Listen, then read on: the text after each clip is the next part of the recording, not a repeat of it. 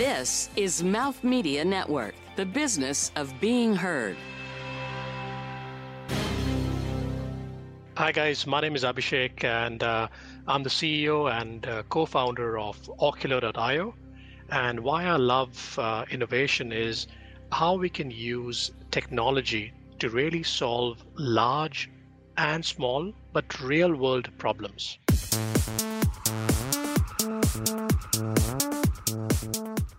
From New York City, you're listening to Fashion is Your Business, covering the intersection of innovation and business in the fashion industry.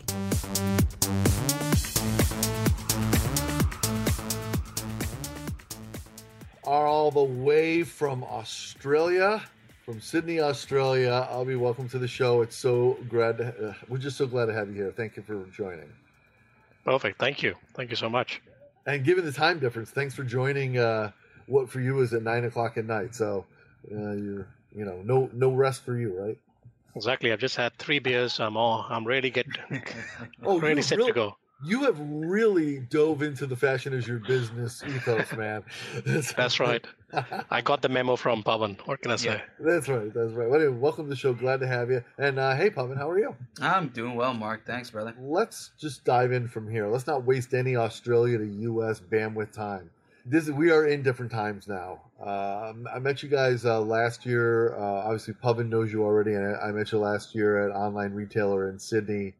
And so much has changed since then eh, because of the industry in general, advancements in technology and e-commerce overall, and obviously what COVID and the pandemic has done to the focus on e-commerce and the way that commerce is even done, making you guys catapulting you, trampolining you forward quickly into increased relevance. Can you talk about?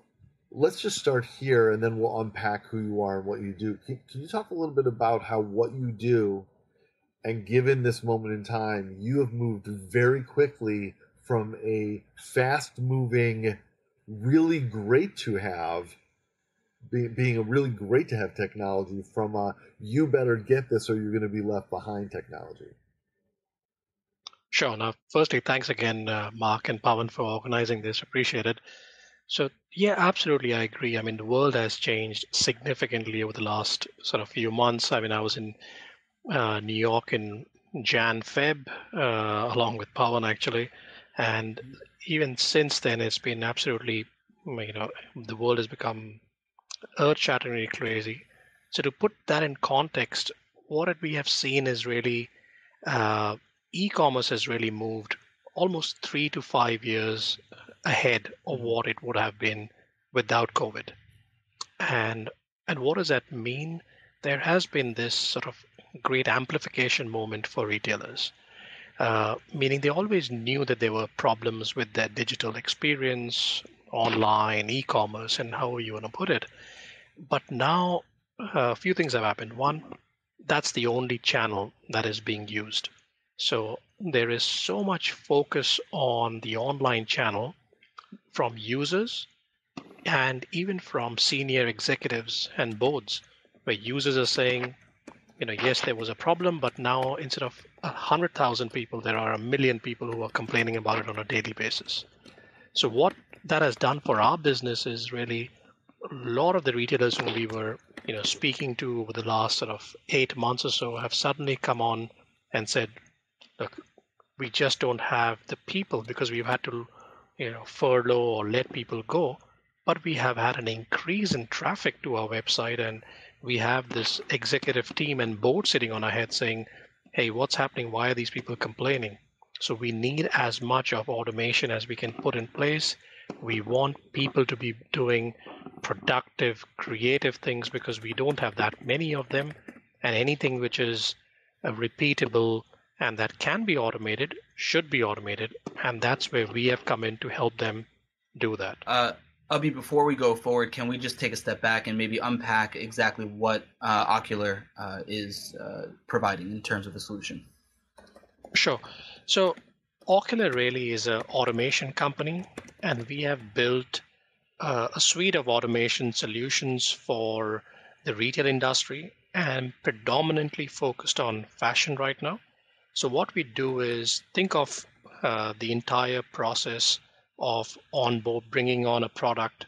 Uh, you'll have product tagging, you'll have writing the product descriptions, creating filters, uh, then ensuring that it is published on the website so that people can or users can discover that appropriately.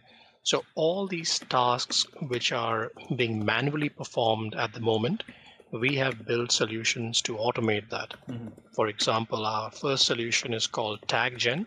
And really what that does is uh, it's a visual recognition software. It scans the product that the retailer is selling and it automatically generates the tags uh, or attributes, uh, descriptions for it, and filters for it.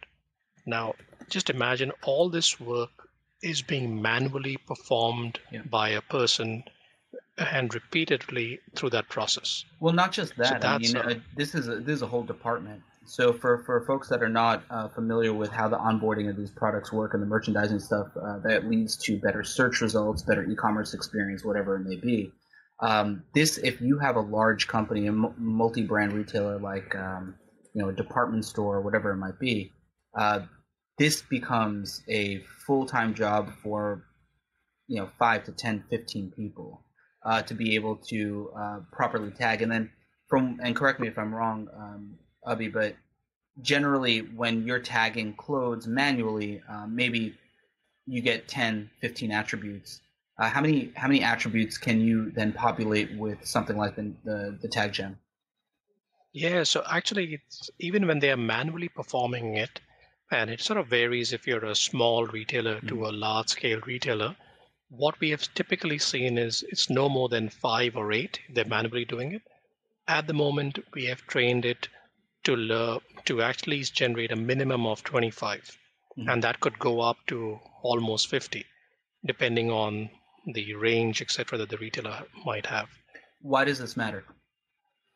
So I think the reason it really matters is twofold. One is that the end customer, when they come on a website and they search for products, and if they haven't been tagged appropriately, they can't be found.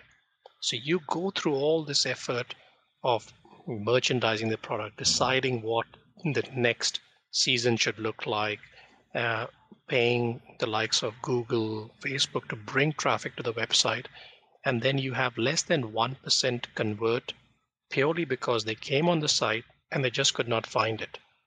They lose mm. a lot of uh, sales, a lot of revenue. The that is on the revenue side, but also if you think of just a physical retail uh, outlet, a store, you walk into the store and just imagine if all the clothes have just been thrown around and they haven't been labeled appropriately. There is no way that you might go back to that web to that store again just because you said, I asked for a white shirt and I got yellow pants or something like that. Yeah. And but that happens time and time again on in the digital online world. Partly because you just say, "Oh, it's it's acceptable. We go with it." You know, Vogue um, released a headline recently, I think within the last week or two, which is uh, "Taxonomy is the new fashion tech essential." Now, how long has Ocular uh, been around for? So we have been trading for about uh, about 18 months, just uh, just about two years now. Okay. Now, when Vogue sends out a headline like this, how does that now um, affect the way that you approach your market um, and the the effect that it's having internally as a, as a team? How are you prioritizing right now?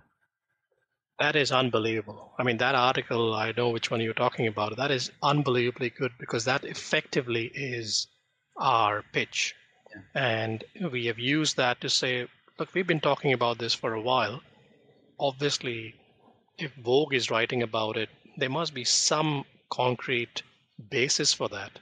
So, isn't it time? And we've used that to share it with our customers and a lot of our partners to say, look, there is some merit in this discussion and it's not just from us. And I think people have, they accept the problem. I think, I don't think I've ever met a retailer who has said, uh, there's no problem. No, we are absolutely good with this. It's just uh, a function of the appetite to be able to invest, not money, because it's not a costly thing because we have made it in a way where it is easy to access, but it's just are they culturally around to be able to spend some time in seeing the benefit? It's not a I plug it in today and tomorrow morning everything should be working beautifully and we should be getting the results. So, but on the Vogue article, it was absolutely spot on that we've used that to send it around to different partners and retailers. I mean, you know, again, I think this is a tech that was mostly viewed, let's say, for the last uh, 12 months, uh, the previous 12 months before COVID, as a nice to have um, versus an imperative. And, uh, like and a differentiator, like because, a differentiator, right? Yeah, and and because now, as you mentioned, the acceleration of e-commerce into the future, maybe three to five years, uh, we are projecting this sort of growth um, for the medium um, it, it's just I mean it's become a, a, a, must a must have right how do I clean up my site how do I make it act more like uh, in store retail and this has now become the forefront right um, oh. and so now how are you I mean, what are some kind of case studies you're showcasing? What are because you're not you're not the only show in town when it comes to uh, visual search and product attribution, tagging, and things like that. Um, what Hmm. What can you point to that says, "Hey, Okular's the de facto um, should be kind of training and learning with us, essentially." Yeah, look, so so for our part, if I take that in two parts on why the importance of it, it's mainly the way it boils down to is having fundamentally good content or good data on your site. So as a retailer, the absolute bare minimum is you generate good data and good content for the images that you're putting up. So if you're selling dresses, you've got your dresses divided by the different tags and attributes that you've got. You know, it could it be uh, V-neck, round neck, flowing, polka dot. So absolutely having it at the granular level, and then ensuring that when users are searching for it, they are finding it based on those attributes you can then divide your sales data by at an attribute level on we sold these types of dresses with these types of attributes in isolation or in combination. And then you can decide all right this in this is important for our next season's merchandising team to decide what we should be buying what we should be producing what we should be uh, selling what should be done. So that that whole cycle starts with fundamentally having good data. So the way what we have also done is we've done some recent case studies where we have noticed some retailers have had phenomenal growth in their sales conversion, where their sales conversion have gone up by almost 30%. And partly it is to do with the fact that their very loyal following who's already coming to their website is being able to find the right product much quicker. There is less frustration in what uh, uh, they were previously finding from their customers, and now they're a bit more satisfied and they're increasing the basket size as well. So, those sort of things have become quite important for them now, especially given there is full focus just on the online channel as opposed to their retail store for this particular hmm. customer. You know, what comes to mind to me is there's two groups of people, uh, two groups of companies you could be working with. One, one is the existing retailer already in motion, already got momentum, and they're trying to scramble and catch up a little bit and shift, pivot what what they've been doing, up their game, uh, fit into what the new norm is. The other are companies that are launching now or very recently launched, and part of what you have is an opportunity to help shape what the new expectation is for all brands and hit them right now and make sure that you're educating them about what they should be doing as they launch. How are you thinking about that versus like because I think this also relates a little bit uh, to the need for you to gear up suddenly. You had a certain cadence of how you were operating up until COVID, and then suddenly you've probably had to gear up a little bit and and in some way um, triage your attention given your resources and, and team bandwidth uh, and knowledge base uh, to say, okay, we can grab people who are already in motion and and and and help them integrate this and, and educate them and get this going and take advantage of business that's out there to grab. But what we also need to be doing is educating the next generation of businesses right now so they start out the right way and this becomes the norm and we're just part of that norm. So sorry for the long question, but how are you thinking yeah. about trying to balance those those two uh, masters? Sure, no, absolutely. That's a great question, actually. So, what we have done is for some of the large scale sort of department store retailers, uh, what we have noticed is for them, because they knew a little bit about us already, they have sort of come back to us now saying, now there's an urgent need. So, the need has become from a nice to have, as you said, to a uh, to an urgent one because they've got lesser people they've got an e-commerce traffic has increased significantly over there. And I think it'll be similar in the US as well. Over here, it's gone up at least sort of 50, 60% more than what it was similar time last year. So they have come back and said, we want this moving forward very quickly. Can you onboard us and get there? Really, online retail is less than 10% of the APAC market and I think it will be similar in other sort of Western world as well. So there's a huge potential for growth. Now, almost if you think that this can grow, it's unbelievable the level of growth that can come through this. But it has to be sustainable and done appropriately because you can't have you can't have such a big growth having manual support, etc. You have to deploy technology avoid manual work, using your talent to do creative and productive work as opposed mm-hmm. to, uh, I shouldn't say productive because this work is productive as well, but things that more requires a human touch as opposed to, you know, technology or machine learning. Great.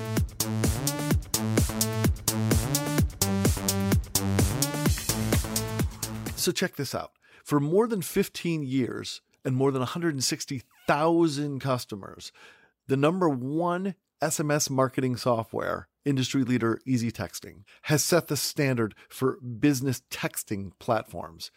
So it's a cloud based self service SaaS platform, and it's a top 20 best product for marketers.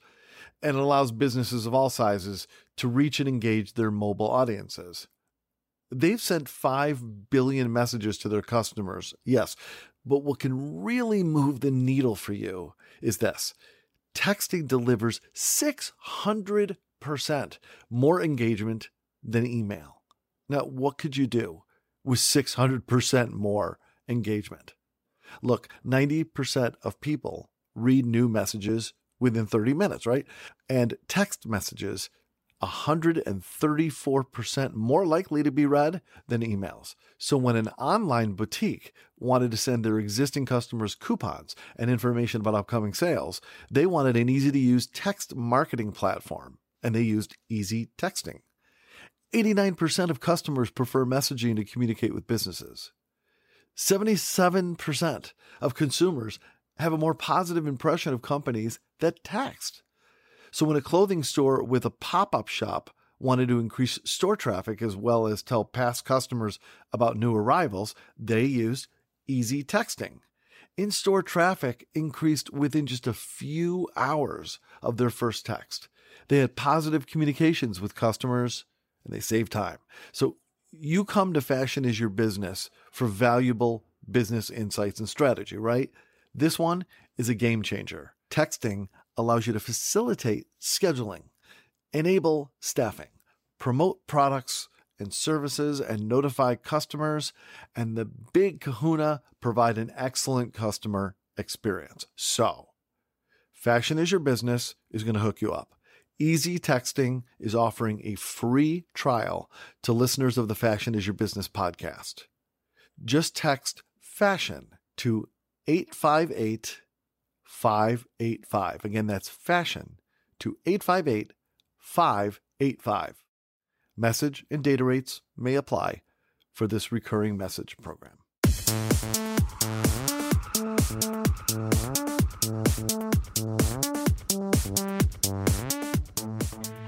I'll be um, you know, right now, if I'm a retailer, my bandwidth is just completely outstretched. So as you as you mentioned, um, you know, ecom, which used to be in the APAC market at least seven percent or so, over here in, in the Western Hemisphere, we're seeing, or North America, we're seeing maybe like twelve percent, fifteen percent, depending on uh, what you're referencing.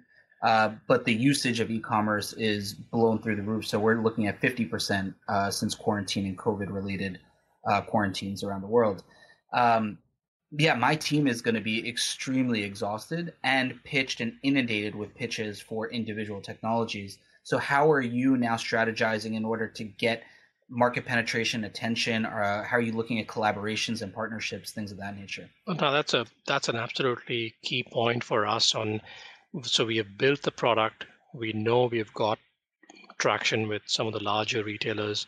Now, from a partnership perspective, we are thinking of it or have thought about it in almost three separate ways. One is uh, working with larger technology companies. The second layer there is uh, with solution providers on who are the more established solution providers and can they actually be part of your partner mm-hmm. network mm-hmm. where you already plugged into their uh, either their platform or to their distribution list, etc. And and that's a bit harder because they are getting the same requests from lots of other uh, tech providers, etc. Anyways, so the best way to do that would be to already have a couple of case studies on some joint retailers who are already their clients, and to be able to show, look, this is working really well, and then taking that to them, saying, how do we integrate with you? If you go standalone saying we want to be able to partner with you, it'll just get lost in a heap of information. You know, do you see a world where you attach to, say, a large technology partner? So, um, and I'm not talking about from a solution standpoint like AWS or, or Shopify having an integration there, but like uh, Intel responsive retail or uh, IBM X, you know, their their retail experience um, consultancy and things of that nature. I'm not sure what you give up to be a part of those conglomerates, but I'm wondering if that's been a conversation hmm. internally and how would you kind of steer other folks that are in your shoes uh, in that same capacity. Yeah, no, absolutely. And I think what does happen is partnering in with that, the initial thought process always is that, hey, if I go to them or these tech players, they are, you know, they can print money. Yeah. They can do whatever they want. So why won't they be able to do it in-house themselves? What if they take this technology and just run with it? But the reality is it's really, really hard to build uh, a full solution product which is used by number of different customers, whether it's retail or any other uh, industry. It's easier to build a prototype and a quick POC to be able to show someone. And especially it becomes even more tedious in a larger tech company to do that because you need sponsors, you need someone to resource it to be deployed. And the fact is, we've looked at into it that majority of the companies, uh, especially in the space of say the Amazons or the Googles and IBMs of the world, they are actually acquiring companies. They're acquiring talent. So for them, if you are already part of their ecosystem, it becomes far easier to for them to be able to decide, hey, these guys are already on our uh, partner network or already so well integrated with us that it will be silly for us to go and set up uh, a full internal team to build that solution and then get our retailers to change from this to our own offering.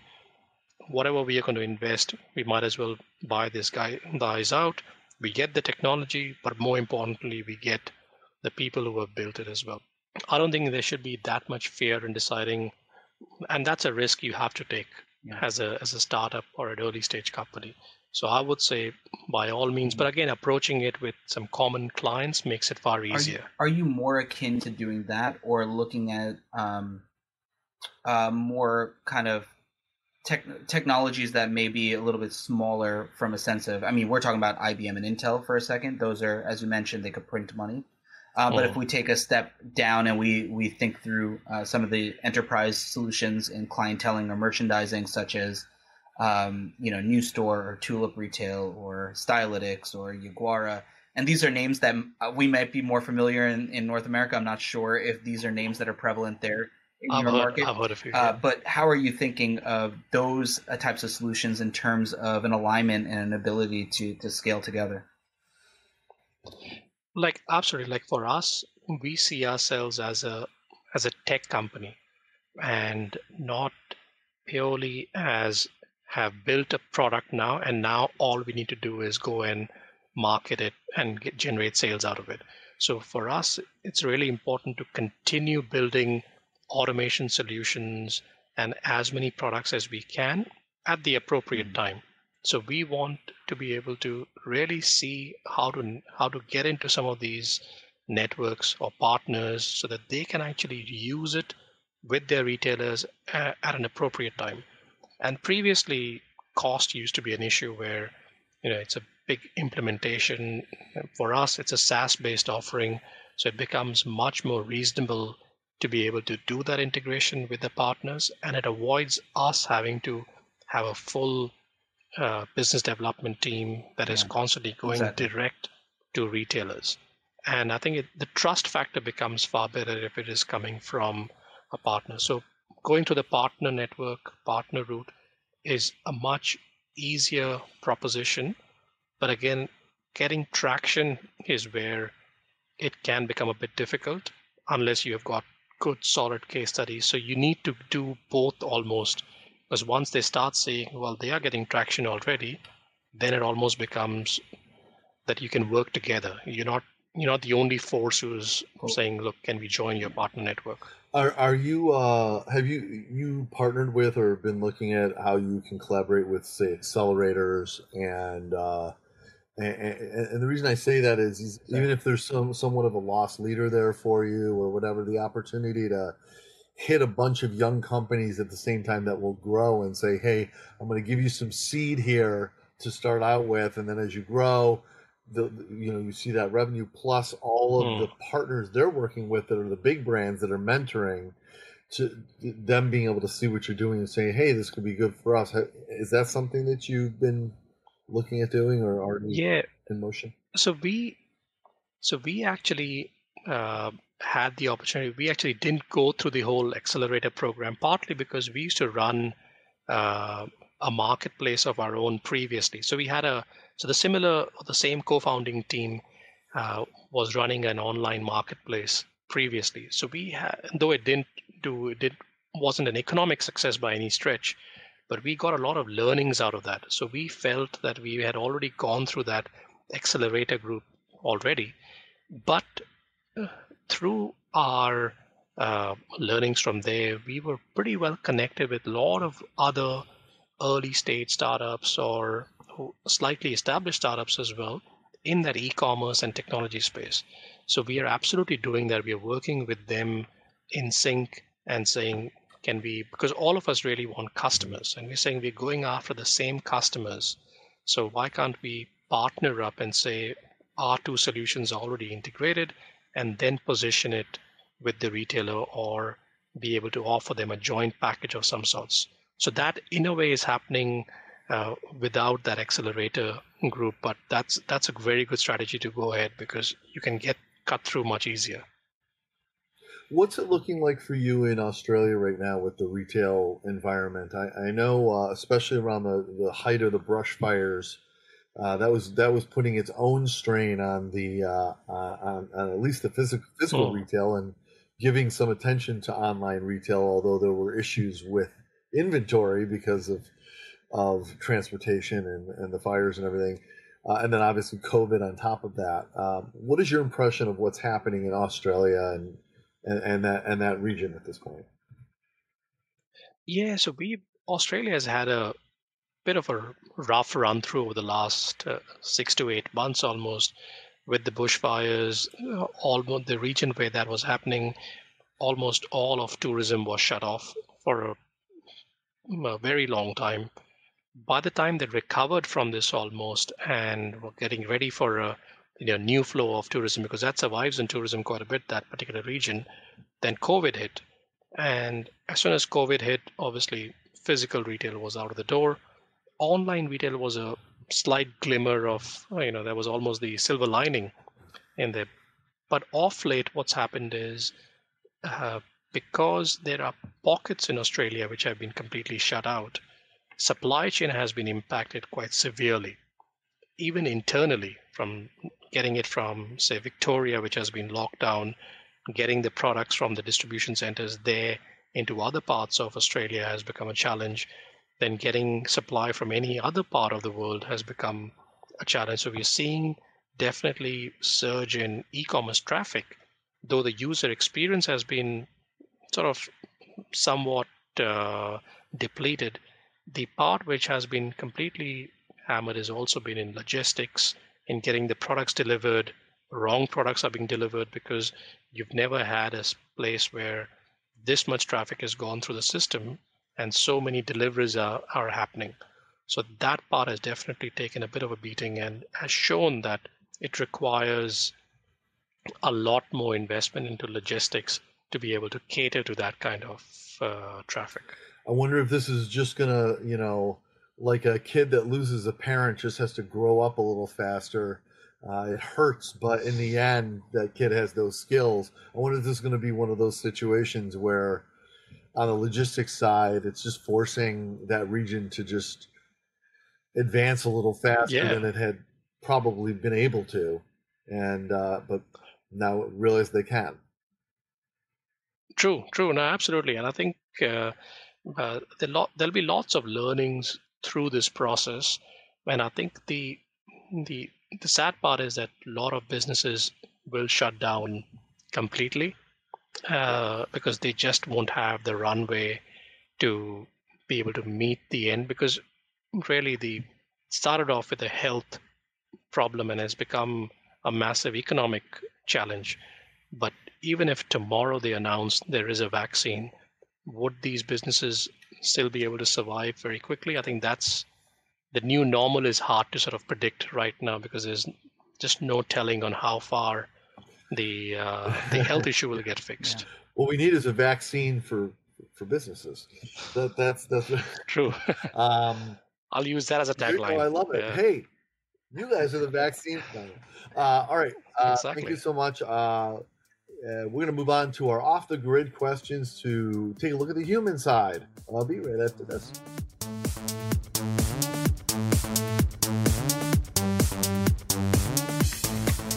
Now, here comes a twist. I'm going to share serious tips, challenges, and solutions. I'm 36 years old. I founded 21 companies. I'm an Inc. 500 awardee. One word: ignore.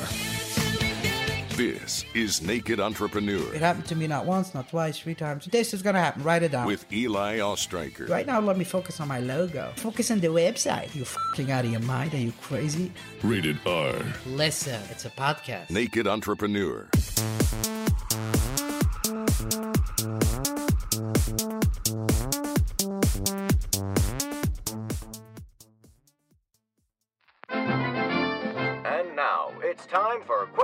Off the grid. With fashion is your business.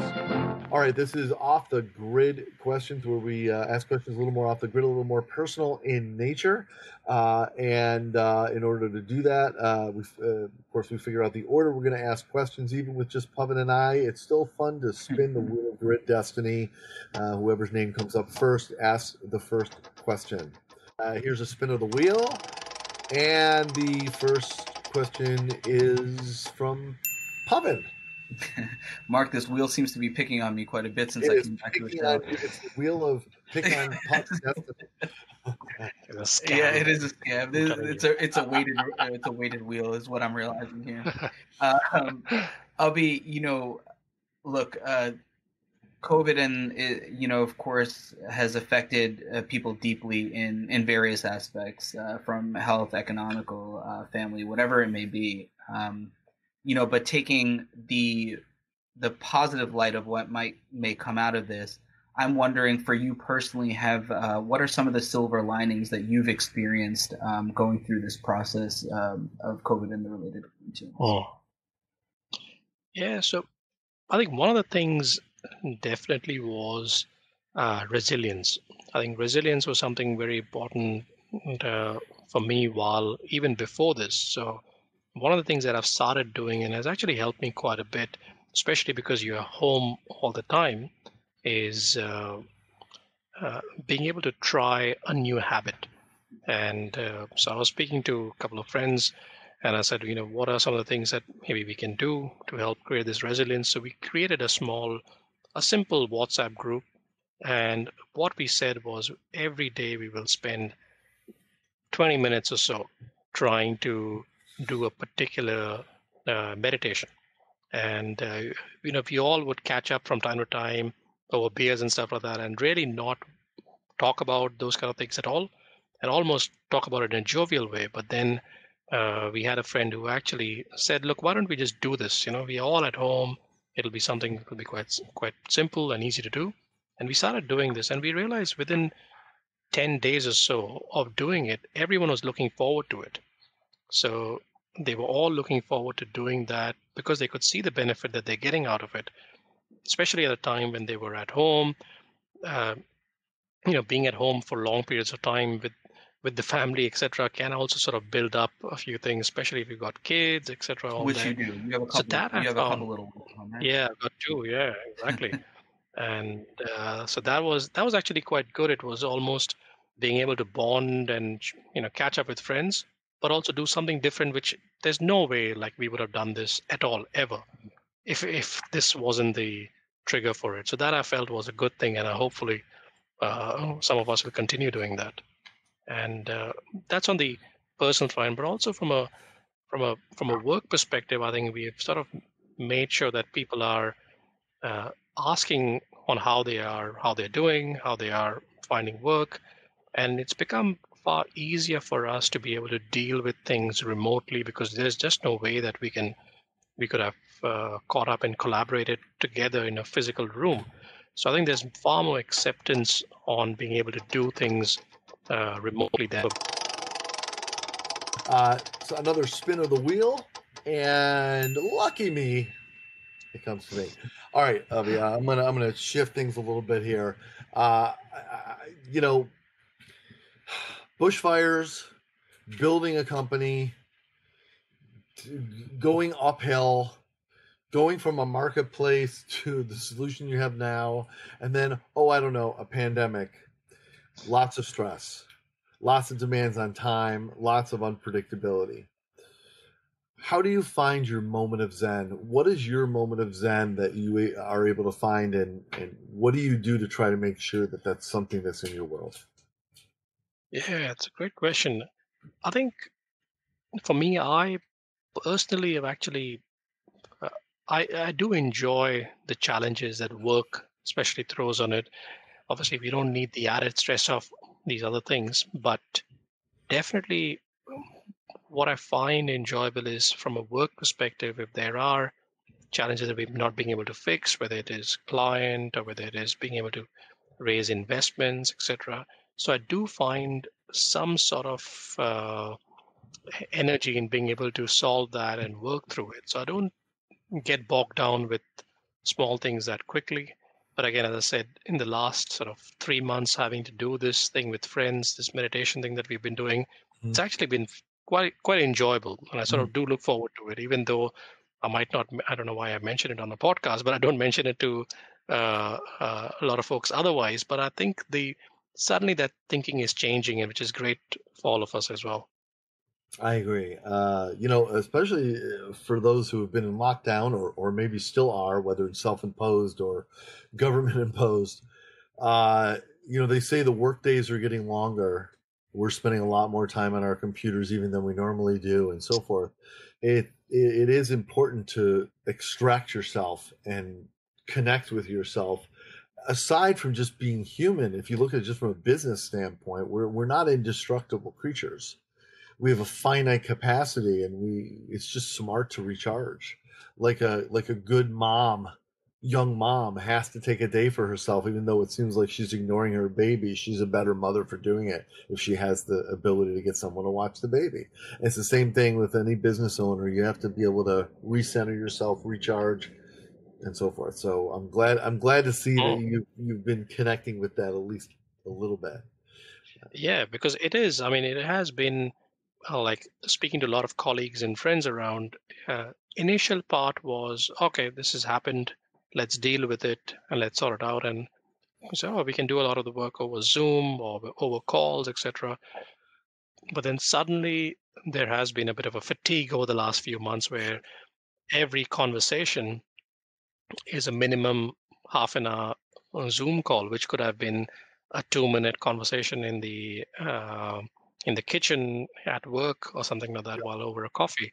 So that fatigue is definitely kicking in, and and people are saying, look, to build relationships, we have to be able to go out and meet people. So, uh, but it's a most people have been pretty resilient, and yeah. and I'm speaking to a lot of businesses who have said, well, we're just managing, we're just being able to tackle things. Yeah. Well, you know, we're human beings, not to belabor the conversation, but you know, we're depressed or stressed or you know, our spouse has lost their job or or uh, you know, it's just an uphill battle that wasn't there before. Just when you thought the clouds were breaking, another storm front hits, and you know, uh, it's it's tough. We're you know, it we're we're dealing with our own emotions and our own capacities, and uh, you know, uh, we're only only human. Um, look, you, you guys are doing something something uh, that's a part of a tapestry that's crucial to the forward motion of e-commerce and, and therefore retail in general. Um, how uh, there's got to be people out there that want to find out more about you, find uh, connect with you, potentially implement your solution. Uh, how can they reach out to you and connect? So they can reach out on uh, LinkedIn if that's easier, on Abhishek Vohra uh, on LinkedIn. Or what would you spell that for for those not naturally sure, mag- magnetized to that spelling? uh, it's uh, A B H I S H E K Abhishek and surname Vohra V O H R A. Or uh, should I give out my email? Sure, if you want to. It's up to you. Yeah, email is uh, a Vohra, A V O H R A, at okkular.io, or just come out to our site, uh, okkular.io, and to the connect page. Which is O K K U L A R.io, yes? Yes, that's okay. the one. Just so nobody nobody goes with the traditional spelling, you know. Yeah. or the Oculus. Yeah, yeah exactly. in New York. Well, uh, I mean, uh, thanks so much. Uh, really wish you very, uh, very big success, and I hope that uh, everything keeps moving in a really great forward, dynamic direction for you. Uh, that's it for this episode of Fashion is Your Business uh, for and Ball. Shake it easy, guys. I'm Mark Rako. Have a great day, Perfect. everybody. Take care. Thanks, thanks, Pavan. Thanks, Mark. Appreciate it. Thank you that's it for this episode. Thanks so much for joining us. We'll see you next time. Bye bye. This has been Fashion is Your Business, produced by Mouth Media Network, copyright 2020. Keep in touch on Instagram and Facebook at Mouth Media Network and find prior episodes at fashionisyourbusiness.com and wherever the best podcasts are found. Thank you for listening.